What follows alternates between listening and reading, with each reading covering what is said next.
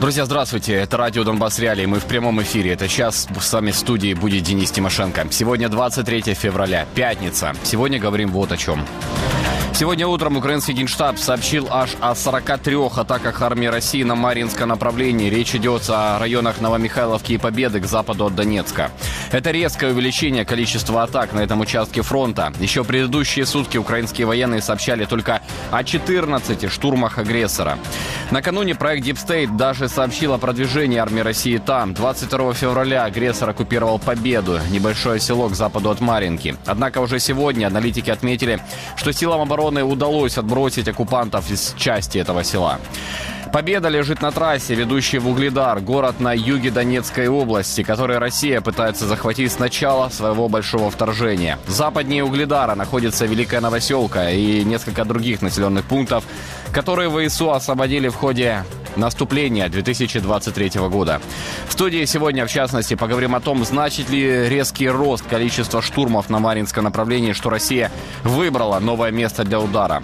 Чем продиктовано желание Кремля двигаться вперед именно там? И почему Россия не рвется на запад от Авдеевки, чтобы, так сказать, развить успех после захвата этого города? Еще мы пообщались с работниками коммунальных служб, которые в прифронте разбирают завалы после каждого обстрела и побывали в зернохранилище, которое российские войска обстреляли этой ночью. Горело буквально зерно, очень много. С нами сегодня будут израильский военный аналитик Давид Гендельман и украинские и молдавские публицисты и политолог Сергей Ильченко.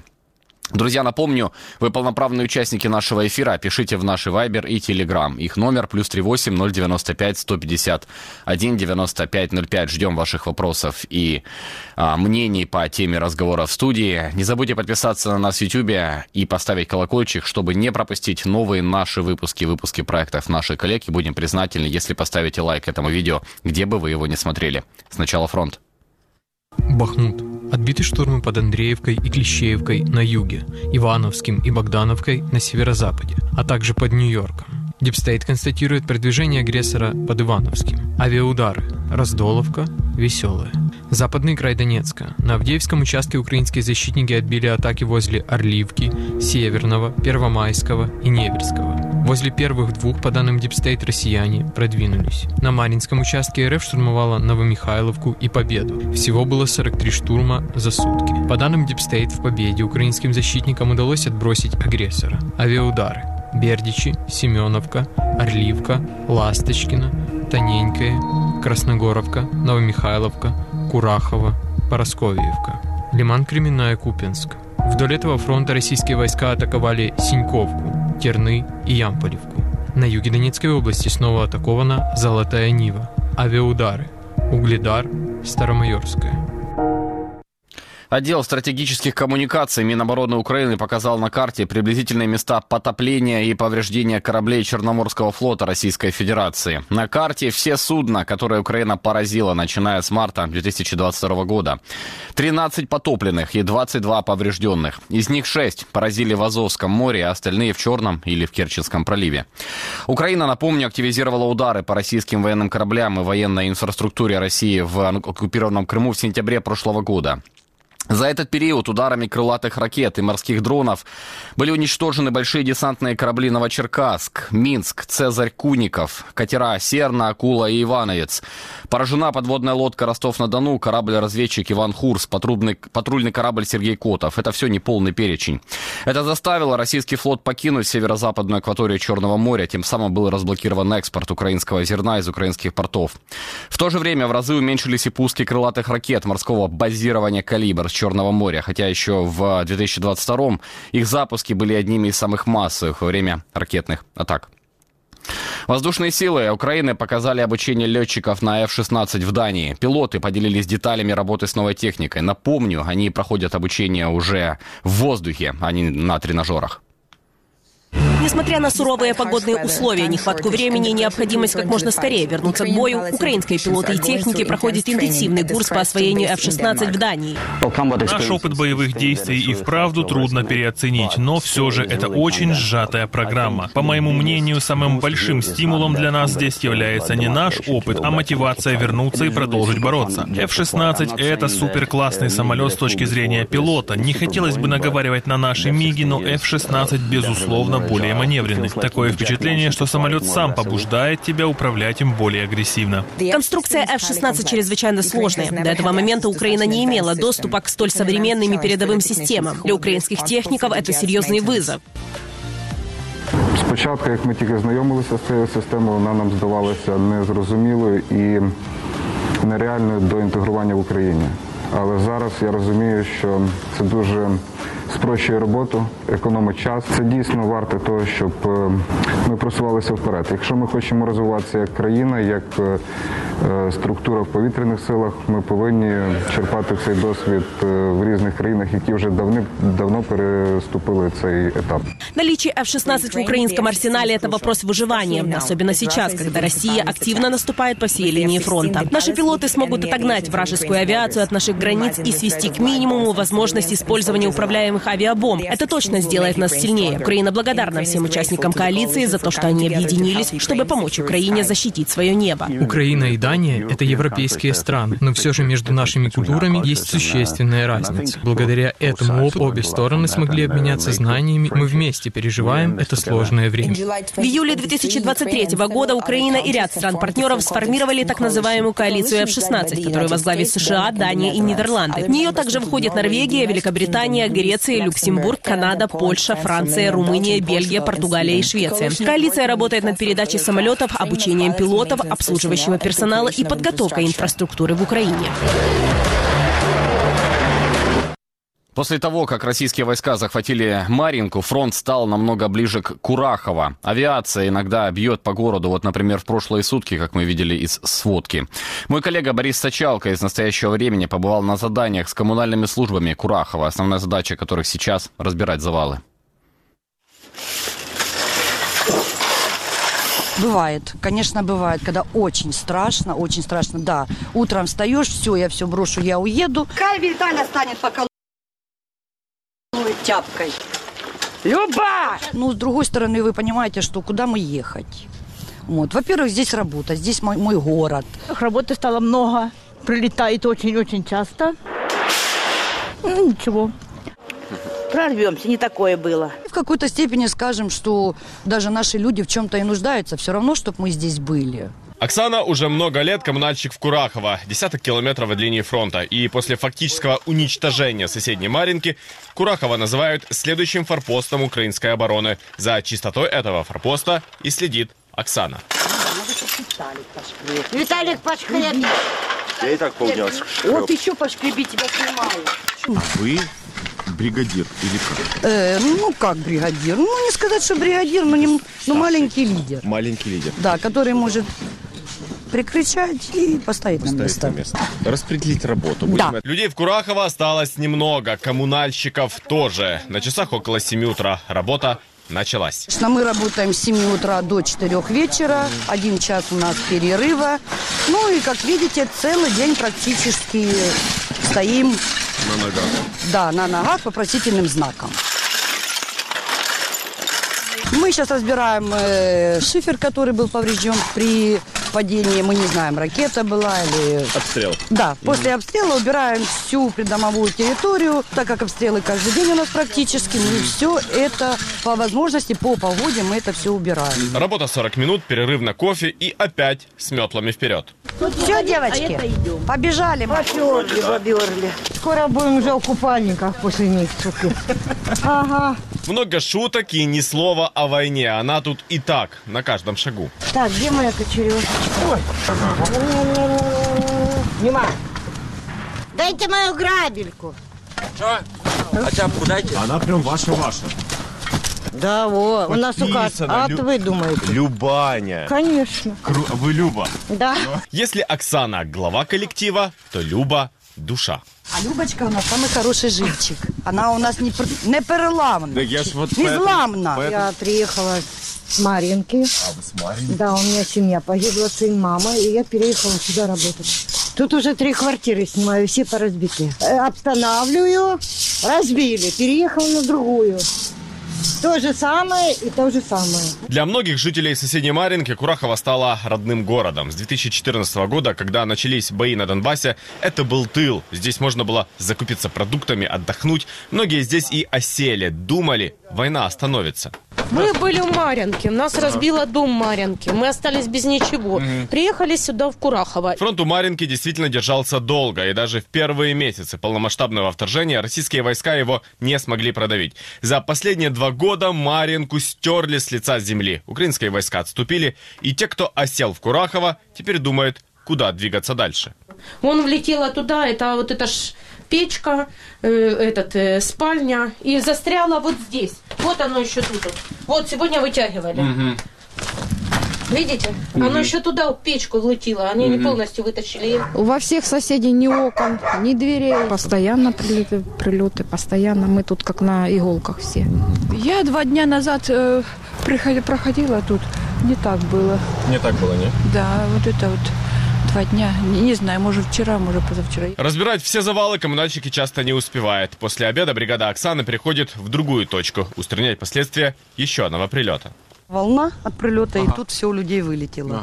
Стекла. Грязи тяжелое все. К такому не привыкаешь, к такому просто... Знаешь, иногда бывает, когда гэпают, вроде уже как-то, ой, ура, наши там где-то. это». А когда тишина, вот она гложет.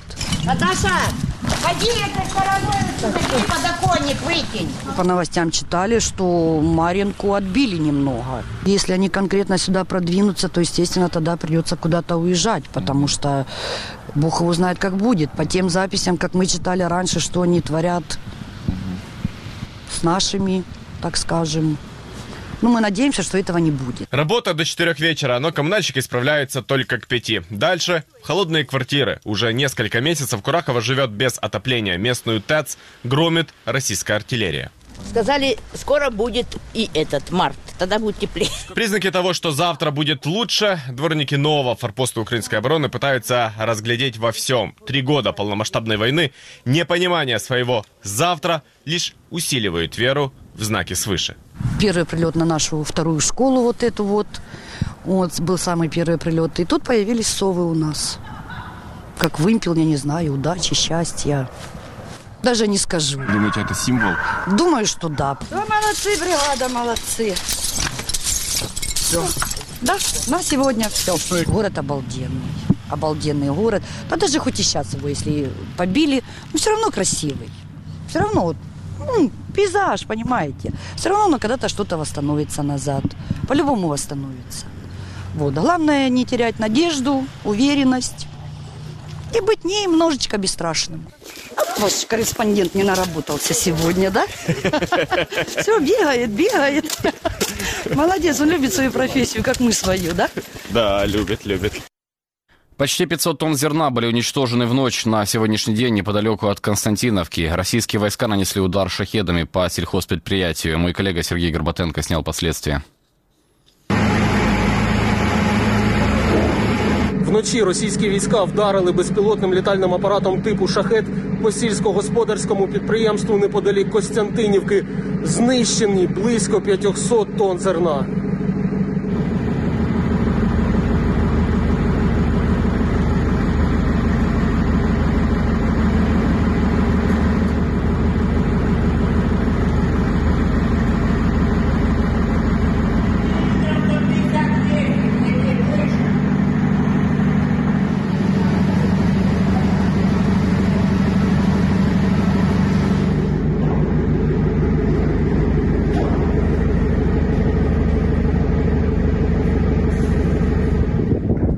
Ось так виглядає будівля поруч. Сюди теж влучив шахет, і тут теж зберігали зерно. С нами Давид Гендельман, израильский военный аналитик. Давид, здравствуйте, очень рада вас видеть. Добрый день. Давид, сегодня утром украинский генштаб сообщил аж о 43 атаках армии России на Маринском направлении. Речь идет о районах Новомихайловки и Победы. Это запад от Донецка. Очень резкое увеличение а, количества атак на этом участке фронта. За предыдущие сутки украинские военные сообщали только о 14 штурмах а, армии агрессора, то есть сутки назад. То, что вот так резко выросло количество штурмов, аж на 30 в сутки, значит ли это, с вашей точки зрения, что Россия вот выбрала новое место для своего следующего удара? На данный момент выглядит так, разумеется, через сутки-двое, если мы, например, увидим еще аналогичное усиление на каком-либо другом направлении, возможно, на Запорожском, Купинском, Лиманском, это уже так не будет выглядеть. Конкретно сегодня, да, ну, в принципе, после Авдеевки было понятно, что так как стратегическая инициатива сейчас у россиян, то они выберут либо какой-то усилить какое-то одно из направлений наступлений, которые уже несколько недель ведутся почти по всему фронту. Вполне возможно, что действительно на этом Марьянском направлении победа и дальше на запад. Какой смысл именно там атаковать? Ну вот про Авдеевку говорили, что это политическая вот подоплека, да, Путину нужен город перед э, выборами а президента Российской Федерации, отодвинуть линию фронта от Донецка. Тут какими соображениями э, российская армия, командование, политики, возможно, руководствуется, как думаете? В принципе, и в Авдеевке тоже, кроме политических, есть и чисто военные резоны. Если в целом россияне сейчас имеют стратегическую инициативу и хотят э, наступать, то понятно, что наступать можно только с той линии фронта, которая есть. И так как Авдеевка был один из самых мощных укрепрайонов, плюс э, отодвинуть от э, Донецка, и Маренко, в принципе, тоже отодвинуть, в том числе от э, жилых районов, которые сейчас находятся под контролем России, и дальше э, наступать. Здесь, в принципе, даже не в том дело, что конкретно тот или иной пункт имеет стратегическое значение, они наступают где могут на нескольких направлениях. Вы видите связь с Угледаром э, или нет? Вот между вот Новомихайловкой, а, Победой, там трасса идет такая большая на этот город, но достаточно далеко до Угледара. Но некоторые военные аналитики говорят о том, что вот э, нацелились они на Угледар. Ну, в принципе, к Угледару большое внимание было и до этого. В свое время они пытались наступать и с юга. Сейчас э, насчет наступления с востока все действительно зависит от того, насколько ему удастся пробиться дальше на запад. При значительном продвижении, разумеется, это создаст уже угрозу Угледару. Пока еще непосредственной угрозы нет, потому что россияне недостаточно продвинулись. Но такими темпами, если так будет развиваться, то на повестке дня действительно станет э, Угледар. Здесь достаточно посмотреть на карту. Все зависит от того, насколько россиянам удастся продвинуться.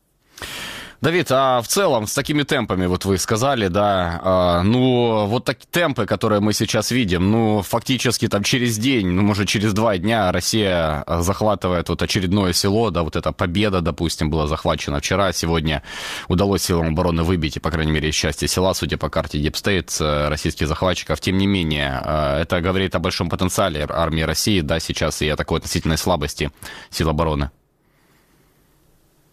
Из основных проблем сейчас это, разумеется, снарядный голод. И с украинской стороны мы постоянно слышим заявление, что снарядов не хватает. В первую очередь из-за того, что американцы из-за своих проблем с Конгрессом не могут передавать э,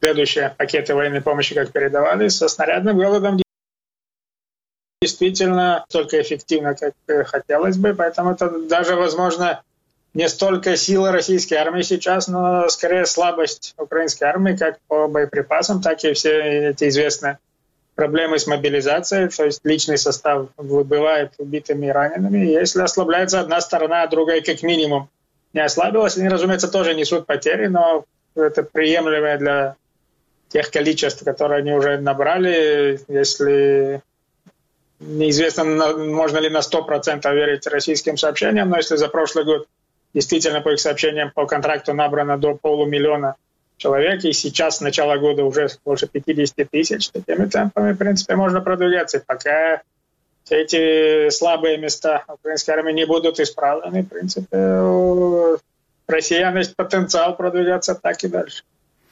Давид, интересно ваше мнение. Что дала Россия оккупации Авдеевки? Я имею в виду в военном плане, ну, на тактическом а, вот, а, уровне. Какие-то преимущества, плацдарм? А, или это, ну, такая простая оккупация территории, которая не меняет таки, тактически ситуацию на линии фронта? Тактически это меняет в том плане, что Авдеевка это был э, самый укрепленный, э, самый мощный, скажем так, укрепрайон на линии фронта с 2014 года. Сейчас, после его взятия, если россияне сейчас продвигаются дальше на запад, следующая линия обороны, которая сейчас, видимо, готовит украинская армия, либо они уже заняты войсками, да, оборудуются, либо будут заняты дальше. То есть от э, э, Орловки дальше на север вдоль э, водной преграды и так далее, там нет такого мощного укрепрайона, то есть э, при даже аналогичном приложении сил со стороны России им будет захватывать следующая линия обороны проще, если, разумеется, не считать именно природный рельеф и прочее. Это был очень мощный укрепрайон, который сидел у них кости в горле много лет, они его взяли, поэтому, в принципе, как минимум на ближайшее время им будет проще продвигаться дальше, если только украинская армия не проведет соответствующая фортификационная работа. На эту тему мы уже много времени, уже практически год с украинской стороны тоже слышим критику, почему недостаточно создаются и укрепляются именно оборонительные линии по типу той же российской линии Суровикина и прочее. Но если так будет продолжаться, то как минимум на данный момент на этом конкретном направлении в плане украинской обороны россиянам будет продвигаться легче, чем было брать Авдеевку. Давид, а почему Россия, так сказать, на плечах сил обороны не идет дальше после Авдеевки к западу? От Авдеевки, ну, казалось бы, да, там большая группировка сосредоточена, выходили украинские войска из этого города, можно двигаться дальше. Сейчас мы видим стабилизацию линии фронта вот там на Ласточкино. Ну, во-первых, э, Ласточкина тоже, возможно, его сумеют взять, э, если не полным наскоком, то как минимум в ближайшее время. Но дальше на плечах, в принципе, одно дело брать укрепрайон именно в городской застройке, а дальше выскакивать чисто поле идти дальше. Такие вещи россияне могли делать только в самом начале войны, в первые недели. А сейчас с насыщенностью дронами и прочее, и даже если мы учитываем, если этот недостаток снарядов, тем, тем не менее, какая-то артиллерия там на участке есть, просто выйти на оперативный простор и скакать дальше. В тех условиях войны, как они идут сейчас, это практически невозможно, разве что россиян там была действительно какая-то огромная группировка, но они не могут ее создать, у них нехватка вооружения военной техники. То есть делают, что могут, у них сейчас, видимо, нет расчета на какие-то стратегические прорывы. Вот такие тактические, максимум оперативно тактические достижения, продвижения, а так, э, как в стиле Второй мировой прорвать фронт и пойти гулять по тылам, какой-то действительно оперативный стратегический прорыв. Скорее всего, они даже сами сейчас на это не рассчитывают. Сейчас совершенно другие условия на фронте. Владимир Зеленский в интервью американскому телеканалу Fox News э, заявил о том, что потери сил обороны и армии России составляют 1 к 5. Вы когда слышите вот такую вот цифру, э, что она вам э, говорит? Ну вот какие выводы из нее мы должны сделать? Ну, Зеленский, естественно, политический такой месседж, да, посылал в Америку, что оккупанты терпят гораздо большие потери в Украине, чем силы обороны. А для вас, военного, что значит вот такое вот соотношение сил? Потерь? С моей стороны, разумеется, когда противник несет больше потерь, это всегда хорошо, но кроме самой пропорции надо смотреть, что противник еще получает. Например, за все захваченные территории в ходе войны он положил, говоря простыми словами, столько-то человек, но в принципе он и приобрел э, гораздо больше населения оккупированных территорий, в том числе мужское, в принципе, это больше, чем они потеряли, так как мы знаем, что на оккупированных территориях тоже ведется мобилизация в российскую армию, поэтому надо учитывать этот фактор. С украинской стороны этого фактора почти нет, кроме того, что было э, при захвате э, возвращении территории, так, в Харьковской и Херсонской области.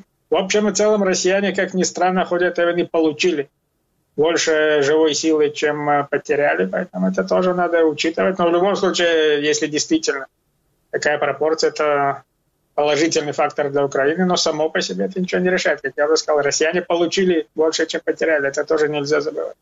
Ну и темпы мобилизации там гораздо больше, да, чем в, в Украине, и вот этого ресурса, в принципе, даже это, это не страшно, да, я так понимаю, даже если вот э, не брать во внимание и принимать во внимание гражданское население э, Украины, в принципе, с такими даже темпами потерь Россия может воевать, ну, бесконечно долго.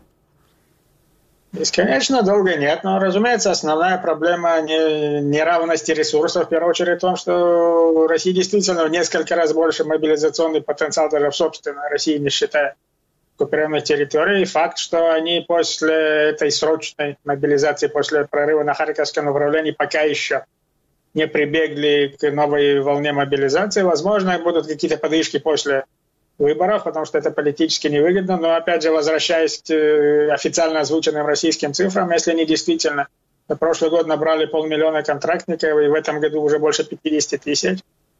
Это означает, что им не особо и нужно. В принципе, можно сравнить э, общую численность э, российской группировки, если во время Харьковского прорыва она составляла по украинским оценкам меньше 200 тысяч человек. Сейчас по украинским оценкам российской группировки это около 470 тысяч, а по собственным российским заявлениям вообще около 600 тысяч. То есть мы видим как минимум э, в два, а возможно даже в три раза выросло. То есть факт, что им хватает даже без мобилизации, нам четко показывает, насколько это невыгодное для Украины соотношение по мобилизационному потенциалу. И на этом фоне еще больше, еще ярче проявляется эта проблема с мобилизацией, которая сейчас обсуждается в Украине. Мобилизация еще полумиллиона человек. Сейчас это уже на вторую годовщину войны весь этот вопрос мобилизации уже становится критически важным, потому что Россия справляется, Украина затрудняется, если так пойдет дальше. Ничего хорошего для Украины это не сулит. Эту проблему надо решать как можно быстрее. Давид, а сам факт того, что Владимир Зеленский дал интервью Fox News, я так понимаю, это самый популярный, ну, один из самых популярных э, телеканалов в Соединенных Штатах Америки, и консерваторы в основном его аудитория, ну и вот месседжи, да, который он озвучил, кроме того, что вот Россия терпит потери, Украине э, один к пяти, он заявил о том, что Украина будет готовить э, следующее контрнаступление, несмотря ни на что, что в принципе, если э, Конгресс США не одобрит военную помощь э, Украине, то э, Украины, украинцы выживут, но не все. Вот эти вот месседжи, которые он озвучил, вот какой эффект это произведет на американское население, на, возможно, вот трампистов, да, которые блокируют сейчас помощь военную Украине в Конгрессе Соединенных Штатов Америки. Возможно, такой ответ Владимира Путина, который дал интервью Такеру Карлсону, который, кстати, работал Карлсон на вот этом телеканале Fox News, его уволили оттуда. Принципе, если что оттуда уволили Карлсона, это только показывает, какое место Карлсон сейчас занимает там э, в истеблишменте СМИ, скажем так. Но сам этот вопрос, разумеется, не столько военный, сколько пропагандистский, политический, но понятно, что раз сейчас стоит первоочередная задача любыми средствами добиться американцев продолжения поставок, то, видимо, президент Зеленский дает интервью уже кому только может, в том числе этому консервативному правому республиканскому крылу с надеждой, видимо, достучаться хоть до кого-то, в любом случае хуже не будет, а если какие-то избиратели подвигнут каких-то конгрессменов в нужную сторону к тому, чтобы все-таки этот очередной пакет помощи США все-таки в Конгрессе утвердили, то в любом случае хуже не будет. Но понятно, что это именно стук э, по всем возможным инструментам, потому что заковыка, говоря простыми словами, именно там удалось хотя бы частично сдвинуть республиканцев, это, разумеется, принесло бы Украине большую пользу. Я так понимаю, не только Украина, но и Израиль ждет одобрения нового пакета военной помощи от США. Тоже застряло это в Конгрессе. Это уже ощущается в армии обороны Израиля, которая проводит сейчас, я так понимаю, не э, перестает проводить операцию в секторе Газа. Операцию саму не перестают производить. И вообще вся эта тема помощи Украине, помощи Израилю, это, скажем так, неравновесная тема. Американская администрация продолжает поставки вооружений и боеприпасов Израилю даже без этого э, утвержденного Конгрессом пакета помощи, потому что сами взаимоотношения других стран другие. На самом деле это только еще раз показывает, что если бы президент Байден действительно реально, скажем так, хотел бы продолжать военные поставки Украине, он бы нашел способы помимо Конгресса, но, видимо, это свои внутренние политические причины этого не делать. Но в Израиле, в отличие от Украины, нет сейчас критических недостатков в боеприпасах, и даже это не утверждение пакета помощи в Конгрессе пока не является настолько критическим фактором, как оно является для Украины. Я правильно понимаю, что Иерусалим даже не следит, да, за вот утверждение военной помощи. Это, ну, в принципе, сейчас не важно для, не является вот таким вот политическим фактором. Ну, этим следят, желательно, разумеется, получить, но, как я уже сказал, американцы продолжают э, поставки боеприпасов другими способами. Mm-hmm. Почему они это не делают для Украины, как я уже сказал, видимо, им это не настолько горит, но в любом случае для Израиля сейчас конкретно это утверждение в Конгрессе не является критичным. Давид, интересно ваше мнение об этом вале фактически гарантии безопасности, договоров о безопасности, которые Украина подписывает с западными странами. Первым была Британия, потом Франция, Германия, сейчас еще вот Дания. А, ряд стран э, обещают подписать в ближайшее время с Киевом вот эти вот гарантии. О чем эти гарантии, ну, вот для вас, когда вы э, читаете их? В первую очередь, э, интересно, скажем так, именно то, что это на самом деле не гарантии. Там не гарантируется именно то, что обычно называется гарантиями безопасности. То есть никто не обещает воевать на стороне Украины. Там формализуются некоторые более или менее взятые на себя обязательства по продолжению э, военной поддержки, финансовой, либо прямых поставок вооружений и прочего. В данном контексте, если учесть, что принятие в НАТО отодвигается как э, горизонт. Если в прошлом году говорили, что, возможно, на саммите в этом году Украину примут в НАТО, сейчас, э, видимо, все уже согласны, что в этом году ничего такого не будет. Поэтому заключение отдельных э, договоров э, с разными странами, а не с НАТО в целом, это лучше, чем ничего. Если те или иные страны обязуются более-менее формально продолжать дальше оказывать помощь. Это, в принципе, если учесть обстановку для Украины, сейчас она, в принципе, действует по принципу что-то лучше, чем ничего, даже если чего-то большого там не будет. Немного от одной стороны, немного от другой, особенно на фоне того, что американцы пока вообще все затормозили, поэтому остается, по сути, только Европа, и там надо действовать с каждой страной отдельно. В принципе, это правильная политика, но именно по принципу что-то лучше, чем ничего. Каких-то судьбоносных э, заявлений, перспектив от всех этих договоров не будет, но что-то лучше, чем ничего. Дадут еще что-то, даст возможность продержаться. Там, возможно, американцы уже разрулят свои внутриполитические проблемы и возобновят помощь. Странные новости приходят из э, Молдовы, точнее из ее части непризнанного Приднестровья, левого берега Днестра. Вот появилась информация, что соберутся вот депутаты так называемого непризнанного Приднестровья 28 э, февраля и э, якобы обратятся к президенту, ну, какой, что-то утвердят вот на этом съезде. Очень редко такой съезд всех депутатов так называемых а, уровней а, проходил вот на этой территории последний в 2006 а, году. Ну и вот появились такие соображения, что вполне возможно на этом съезде э, вот эти вот люди, называющие себя депутатами, обратятся к президенту России Путину с просьбой о принятии вот этой непризнанной так называемой Приднестровской Молдавской Республики в состав Российской Федерации. И совпало это а, фактически с заявлением очередным у Дмитрия Медведева о том, что вот э, Россия хочет оккупировать Одессу, жди нас, Одесса, вот так он а, сказал. К вам вопрос э, такой, там в военном плане что-то вообще возможно, ну вот аннексия. А, если если Россия хочет захватить Одессу, то как это должно выглядеть вот в военном плане? Ну и какой военный разрез вы видите вот в этих событиях в Молдове? Ну, если говорить конкретно про Приднестровье, то тут смотря куда смотреть, на восток или на запад. Если взять все вооруженные силы, как, собственно, армию так называемого Приднестровья, плюс российский контингент там, то в сумме это, в принципе, более мощная армия, чем, например, армия Молдовы. Вопрос, будет ли задействована восточное направление, то есть э, украинская армия, потому что, в принципе, если, например, теоретически, разумеется, Молдова обратилась бы к Украине за помощью в решении этого вопроса, то у Украины в чисто военном смысле были бы способы это решить. Сама Молдова с этим вряд ли справится, как я уже сказал, ее армия слабее. Мешается ли НАТО, тоже, разумеется, вопрос. Счет Одессы, не факт, что конкретно этой группировкой Приднестровья можно такой вопрос решить.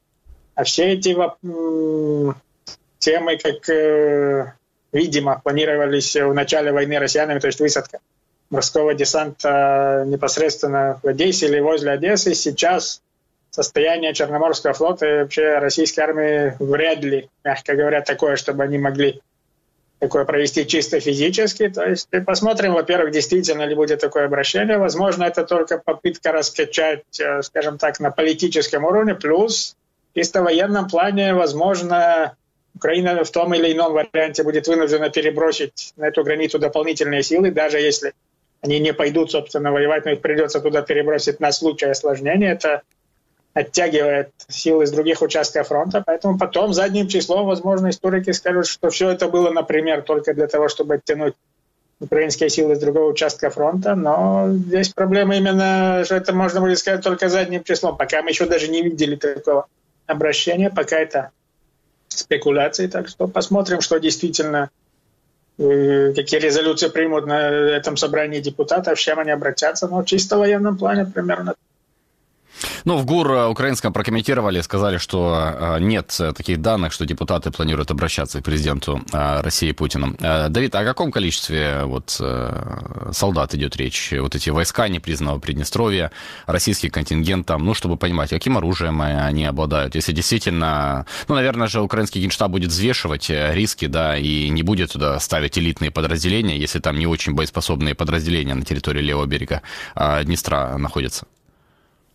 Ну, разумеется, в украинском генштабе прекрасно знают, кто там находится и так далее. Чисто российский контингент около полутора тысяч. Э, сами вооруженные силы Приднестровья, если считать всех, там больше 10 тысяч, пару сот танков. Тут проблема именно в том, что само по себе, например, по сравнению с украинской армией, это, разумеется, с, э, слабые вооруженные силы, но если, например, по сравнению с, Молдав... с армией Молдовы, то они более сильные. Вопрос, как именно будет разумеется, теоретически, как будет развиваться этот конфликт. Пока, как я уже сказал, если ГУР заявляет, что нет такой индикации, возможно, это пока просто спекуляции, но, возможно, и на всякий случай, чтобы перестраховаться, все-таки украинская армия будет вынуждена туда пере, перебросить силы. Но если мы говорим теоретический сценарий, как Украина бы могла воевать с Приднестровьем, то понятно, что в Украине там преимущество, в первую очередь э, авиация и прочее, потому что во всей этой теме ПВО и авиации практически ничего такого там нет. На суше у них есть э, около 10 с чем-то тысяч контингент. Но для, для украинской армии это не было бы проблема. Но это, разумеется, вопрос политический. Если бы, например, Молдова специально обратилась к Украине и так далее. Но пока это все теоретическое рассуждение, как Э, уже сказано, пока еще неизвестно, будет ли вообще такое обращение и будет ли действительно стоять такой вопрос. Спасибо большое вам, Давид. Израильский военный аналитик Давид Гендельман был вместе с нами. Присоединяется к нам Сергей Ильченко, украинский и молдавский публицист и политолог. Продолжим с ним обсуждать вот такие вот э, новости из непризнанного э, Приднестровья. Сергей, здравствуйте. Доброго дня, здравствуйте. Сергей, ну а чего ожидать, как вы думаете, 28 февраля? Ну вот Давид Гендельман э, считает, что, скорее всего, это какие-то инсинуации.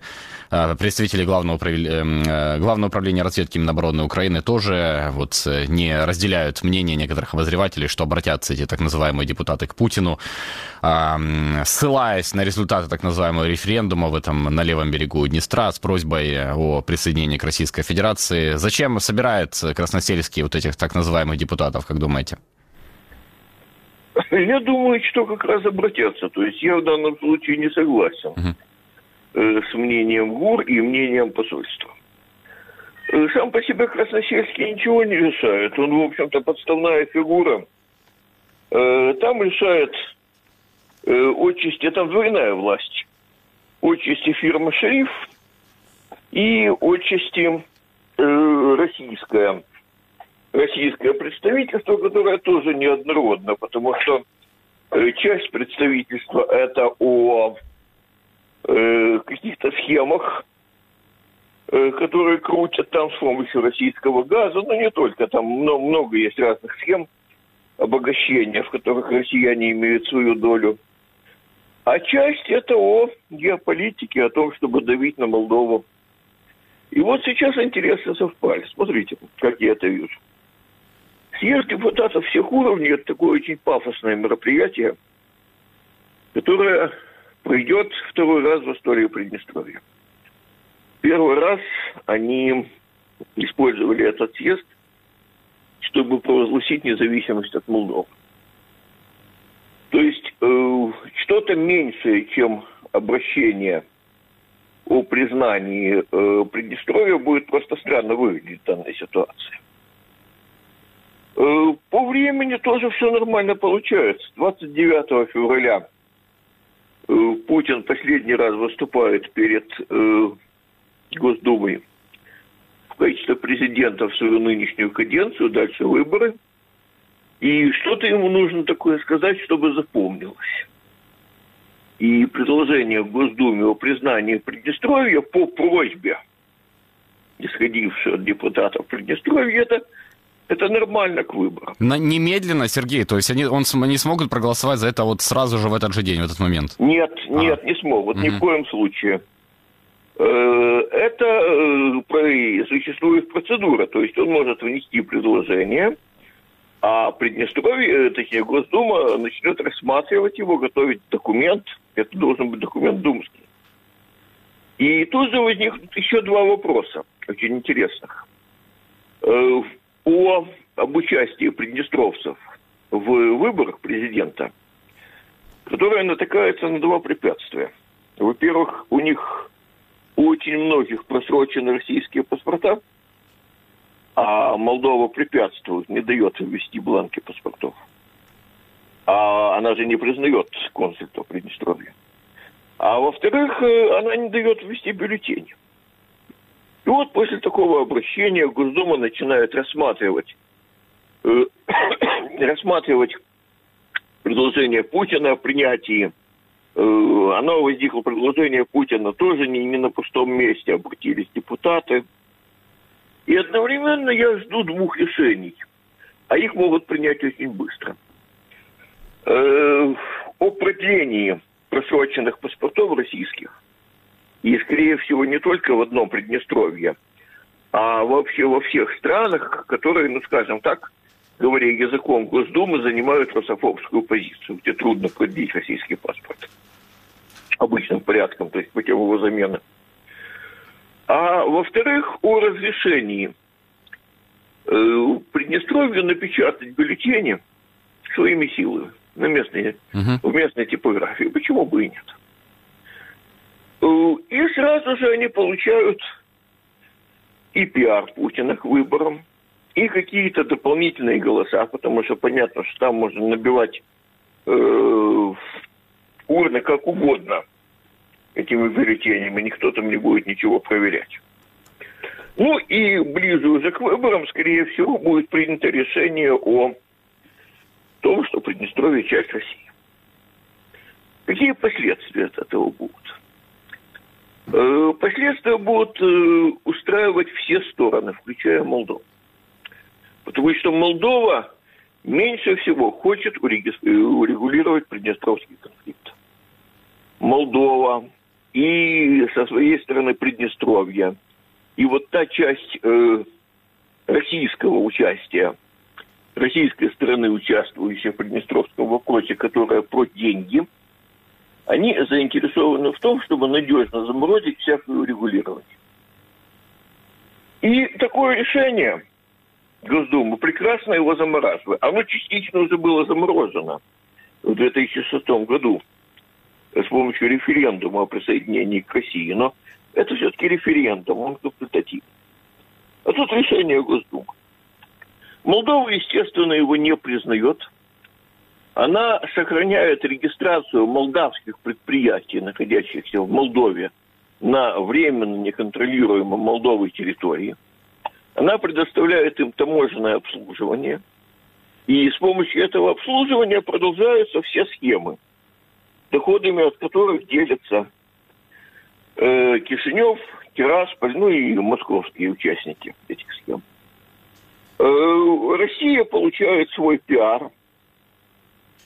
Не, любые переговоры уже не идут, потому что э, позиции сторон принципиально несовместимы. Уже не Приднестровская и российская страна уже не могут вести речь о том, что э, Приднестровье может быть возвращено в Молдову, а Молдова, естественно, не признает, что это часть России. По-моему, совершенно замечательная схема. Причем и Молдову уже нельзя обвинить в том, что она э, саботирует урегулирование и развивает э, отношения с Приднестровьем в ущерб политического урегулирования. Молдова становится в позицию, ну как же, ну вот у нас аннексировали кусок территории, мы аннексии не признаем, и даем возможность работы нашим предприятиям, нашим людям, которые там живут. По-моему, замечательная схема, и, скорее всего, так оно и будет, я думаю. А как отреагирует, с вашей точки зрения, ну вот Запад, Европа, Европейский Союз, Соединенные ну, Штаты Америки? Или... Выразит очень глубокую озабоченность. А как они еще могут отреагировать? Сергей, а вот э, такой вопрос. А как сейчас Приднестровье, так называемое, вообще сообщается с э, Российской э, Федерацией? Ну, там есть какие-то... Вообще довольно сложно. Угу. Если раньше это было через Кишиневский аэропорт, то сейчас прямого рейса нет. И э, летают через, если летают, через Турцию, через Армению. Ездили, когда работали КПП через всю Европу, объезд Украины. Но сейчас, собственно говоря, и КПП все позакрывали. То есть как раз общения, э, сообщения прямого нет. И человеку поехать очень сложно. Но э, поступает все еще, поступает газ из России. Э, можно, в принципе, организовать при очень большом желании транзит каких-то не очень объемных грузов тем, тем же способом через третьи страны. Армения, Грузия – Э, Турция. То есть, пожалуйста, через, через все эти страны самолетами. Э, вот так вот и общаются.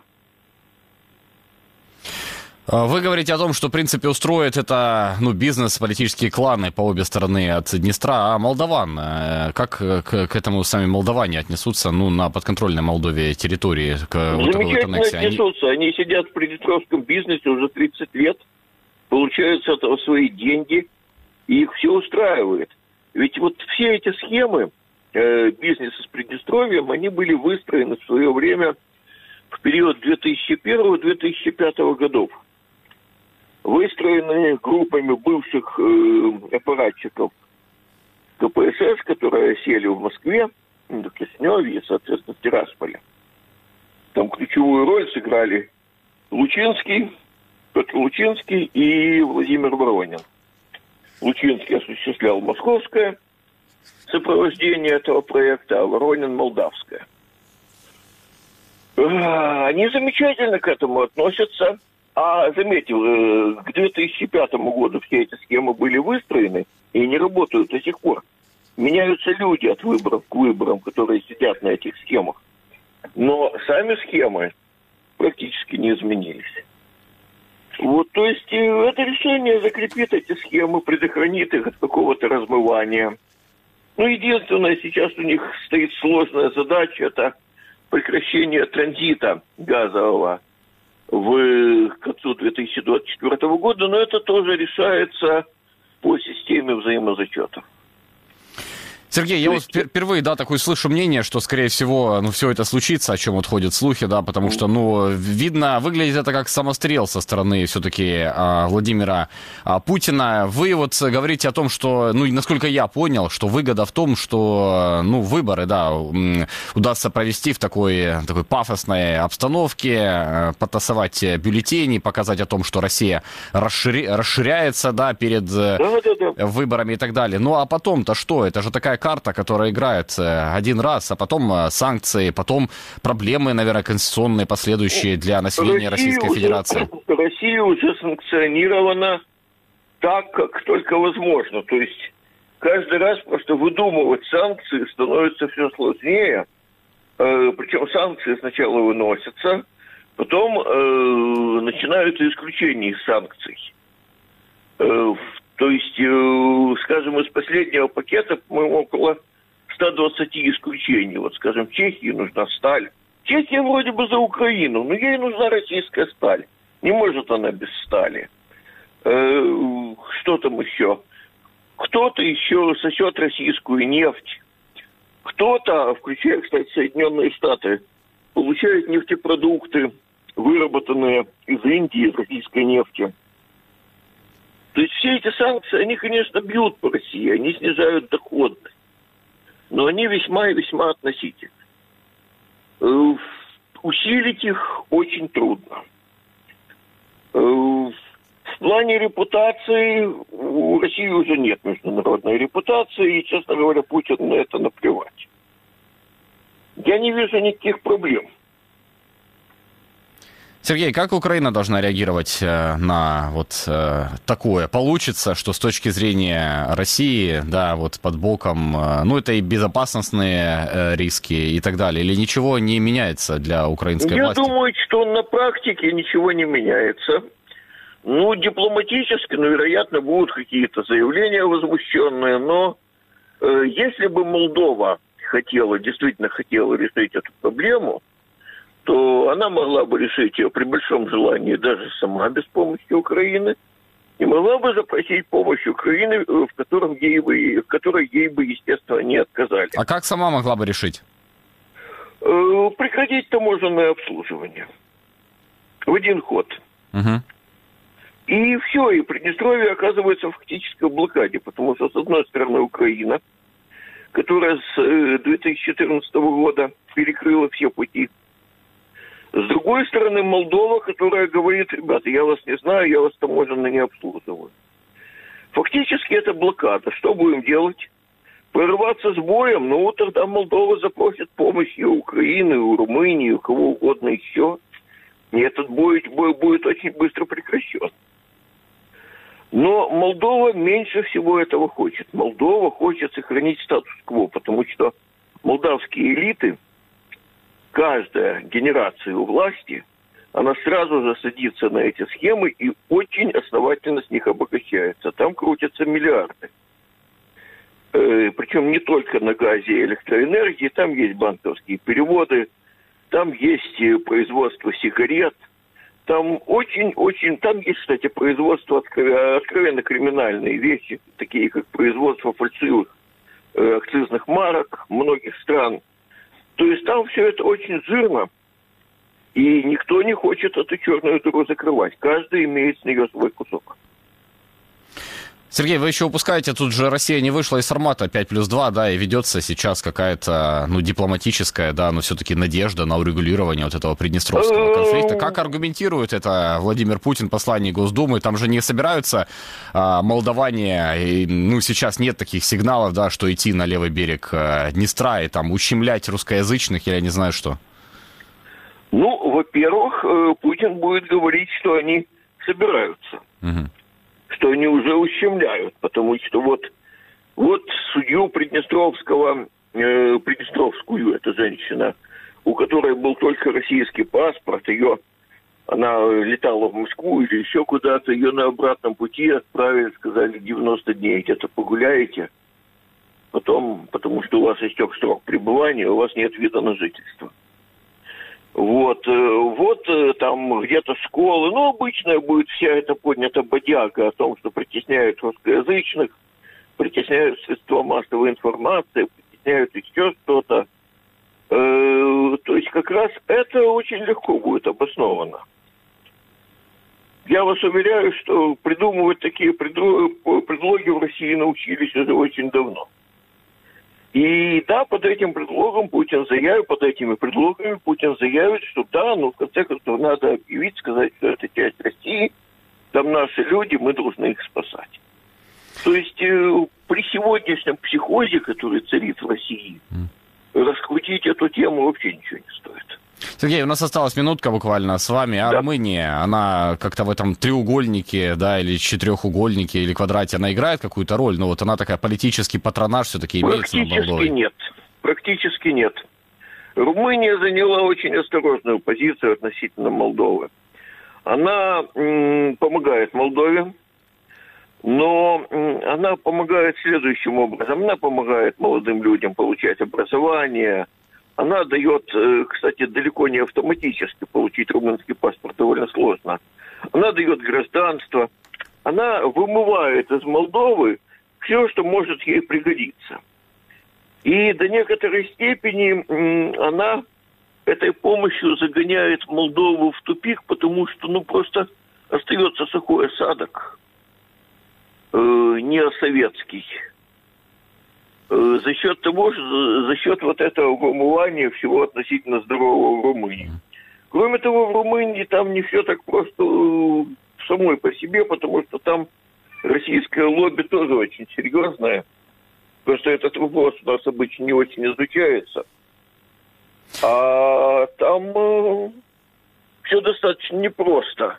Всегда было непросто, а последние годы очень сильно обострился этот вопрос. Спасибо вам большое, Сергей. Вы ввели нас в ну, вот такой инсайт. Да, ну, действительно, посмотрим, что случится 28 февраля а, вот этого а, года. Сергей Ильченко был вместе с нами, украинский молдавский публицист и политолог. Считает он, что вот эти вот сообщения о том, что депутаты непризнанного Приднестровья попросят Россию присоединить к своей территории, а Путин удовлетворит вот эти вот а, запрос небезосновательны. На днях мы рассказывали, что российские российских звезд, которые проштрафились на голой вечеринке в декабре, вероятно, отправляют отступ, э, выступать перед российскими военными на Донбасс. В частности, ездил на прошлой неделе в госпиталь оккупированной Горловки Филипп Киркоров. До этого Киркорова убрали из эфирной сетки всех федеральных каналов, а также вырезали кадры с участием этого певца из новогоднего фильма. И вот наша версия оказалась рабочей. Киркорова вернули в эфиры федеральных телеканалов. Он снова возглавил жюри в новом сезоне шоу «Маска» на НТВ. Тем временем другие российские звезды тоже ищут выхода из ситуации. Как об этом в репортаже настоящего времени? Тюмень, Пермь, Екатеринбург, Новосибирск, Омск, Барнаул. Все это города, где весной не будет выступать с юбилейным туром Лолита Милявская. Концерты певицы отменяют с декабря, когда она посетила почти голую вечеринку звезд шоу-бизнеса. Организаторы выступлений ссылаются на независящие от них обстоятельства или отказываются объяснять причины отмены. Сама Лолита старается сохранять бодрое расположение духа. Скоро весна, поэтому не забывайте каждый о том, что будет воскрешение. А я почему-то очень хочу спеть. Меня просто распирает, наверное, потому что я давно не пела. Кусочек из моего любимого трека. И никаких больше вечеринок. Спустя три дня после публикации этого видео имя Лолиты обнаружили в списке артистов, запрещенных концертной деятельности в России. Документом с изданием «Медуза» поделились источники. По их словам, имена музыкантов согласуют в администрации президента. В опубликованном списке есть данные с ошибками и несуществующие музыканты. А российские власти отрицают, что у них есть такой перечень отмененных звезд. Я вообще удивилась, когда я увидела этот список в СМИ, и в социальных сетях многие об этом спрашивают. Я не знаю вообще, что это такое, что это за список, кто его делал, откуда он появился.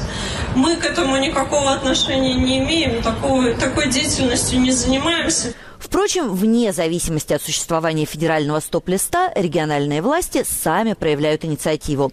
Так, на прошлой неделе мэр Владивостока требовал отменить концерты Кристины Арбакайте и Дианы Арбениной в, цитата, «городе воинской славы». У Арбакайте в итоге не состоялся целый ряд выступлений.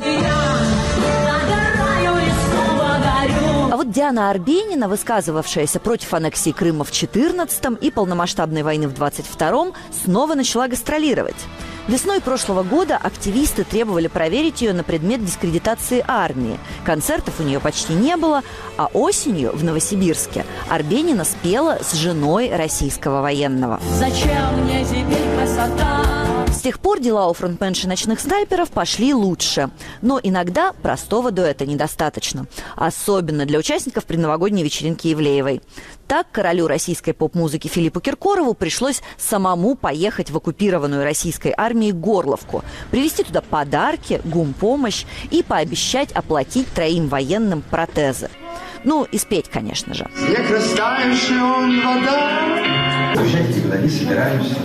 Я живу здесь, живу, буду жить. У меня здесь дом, у меня здесь дети, у меня Петрос, папа мой.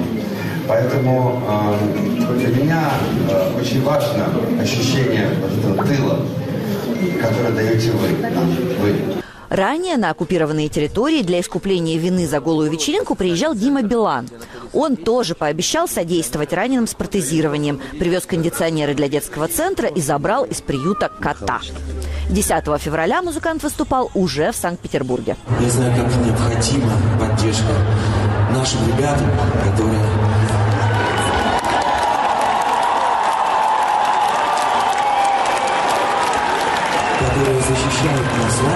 Другие участники голой вечеринки тоже понемногу расплачиваются. Но больше всех досталось 26-летнему рэперу Васио.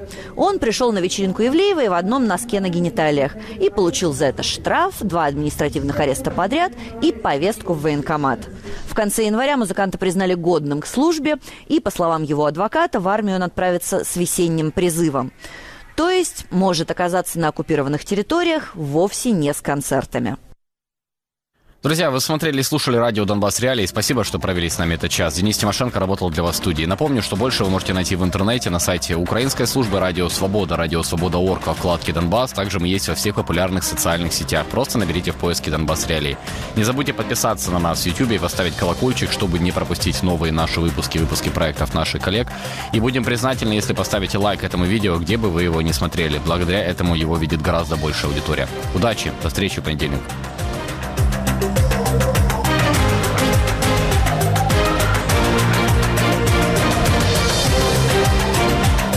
Это было радио «Донбасс»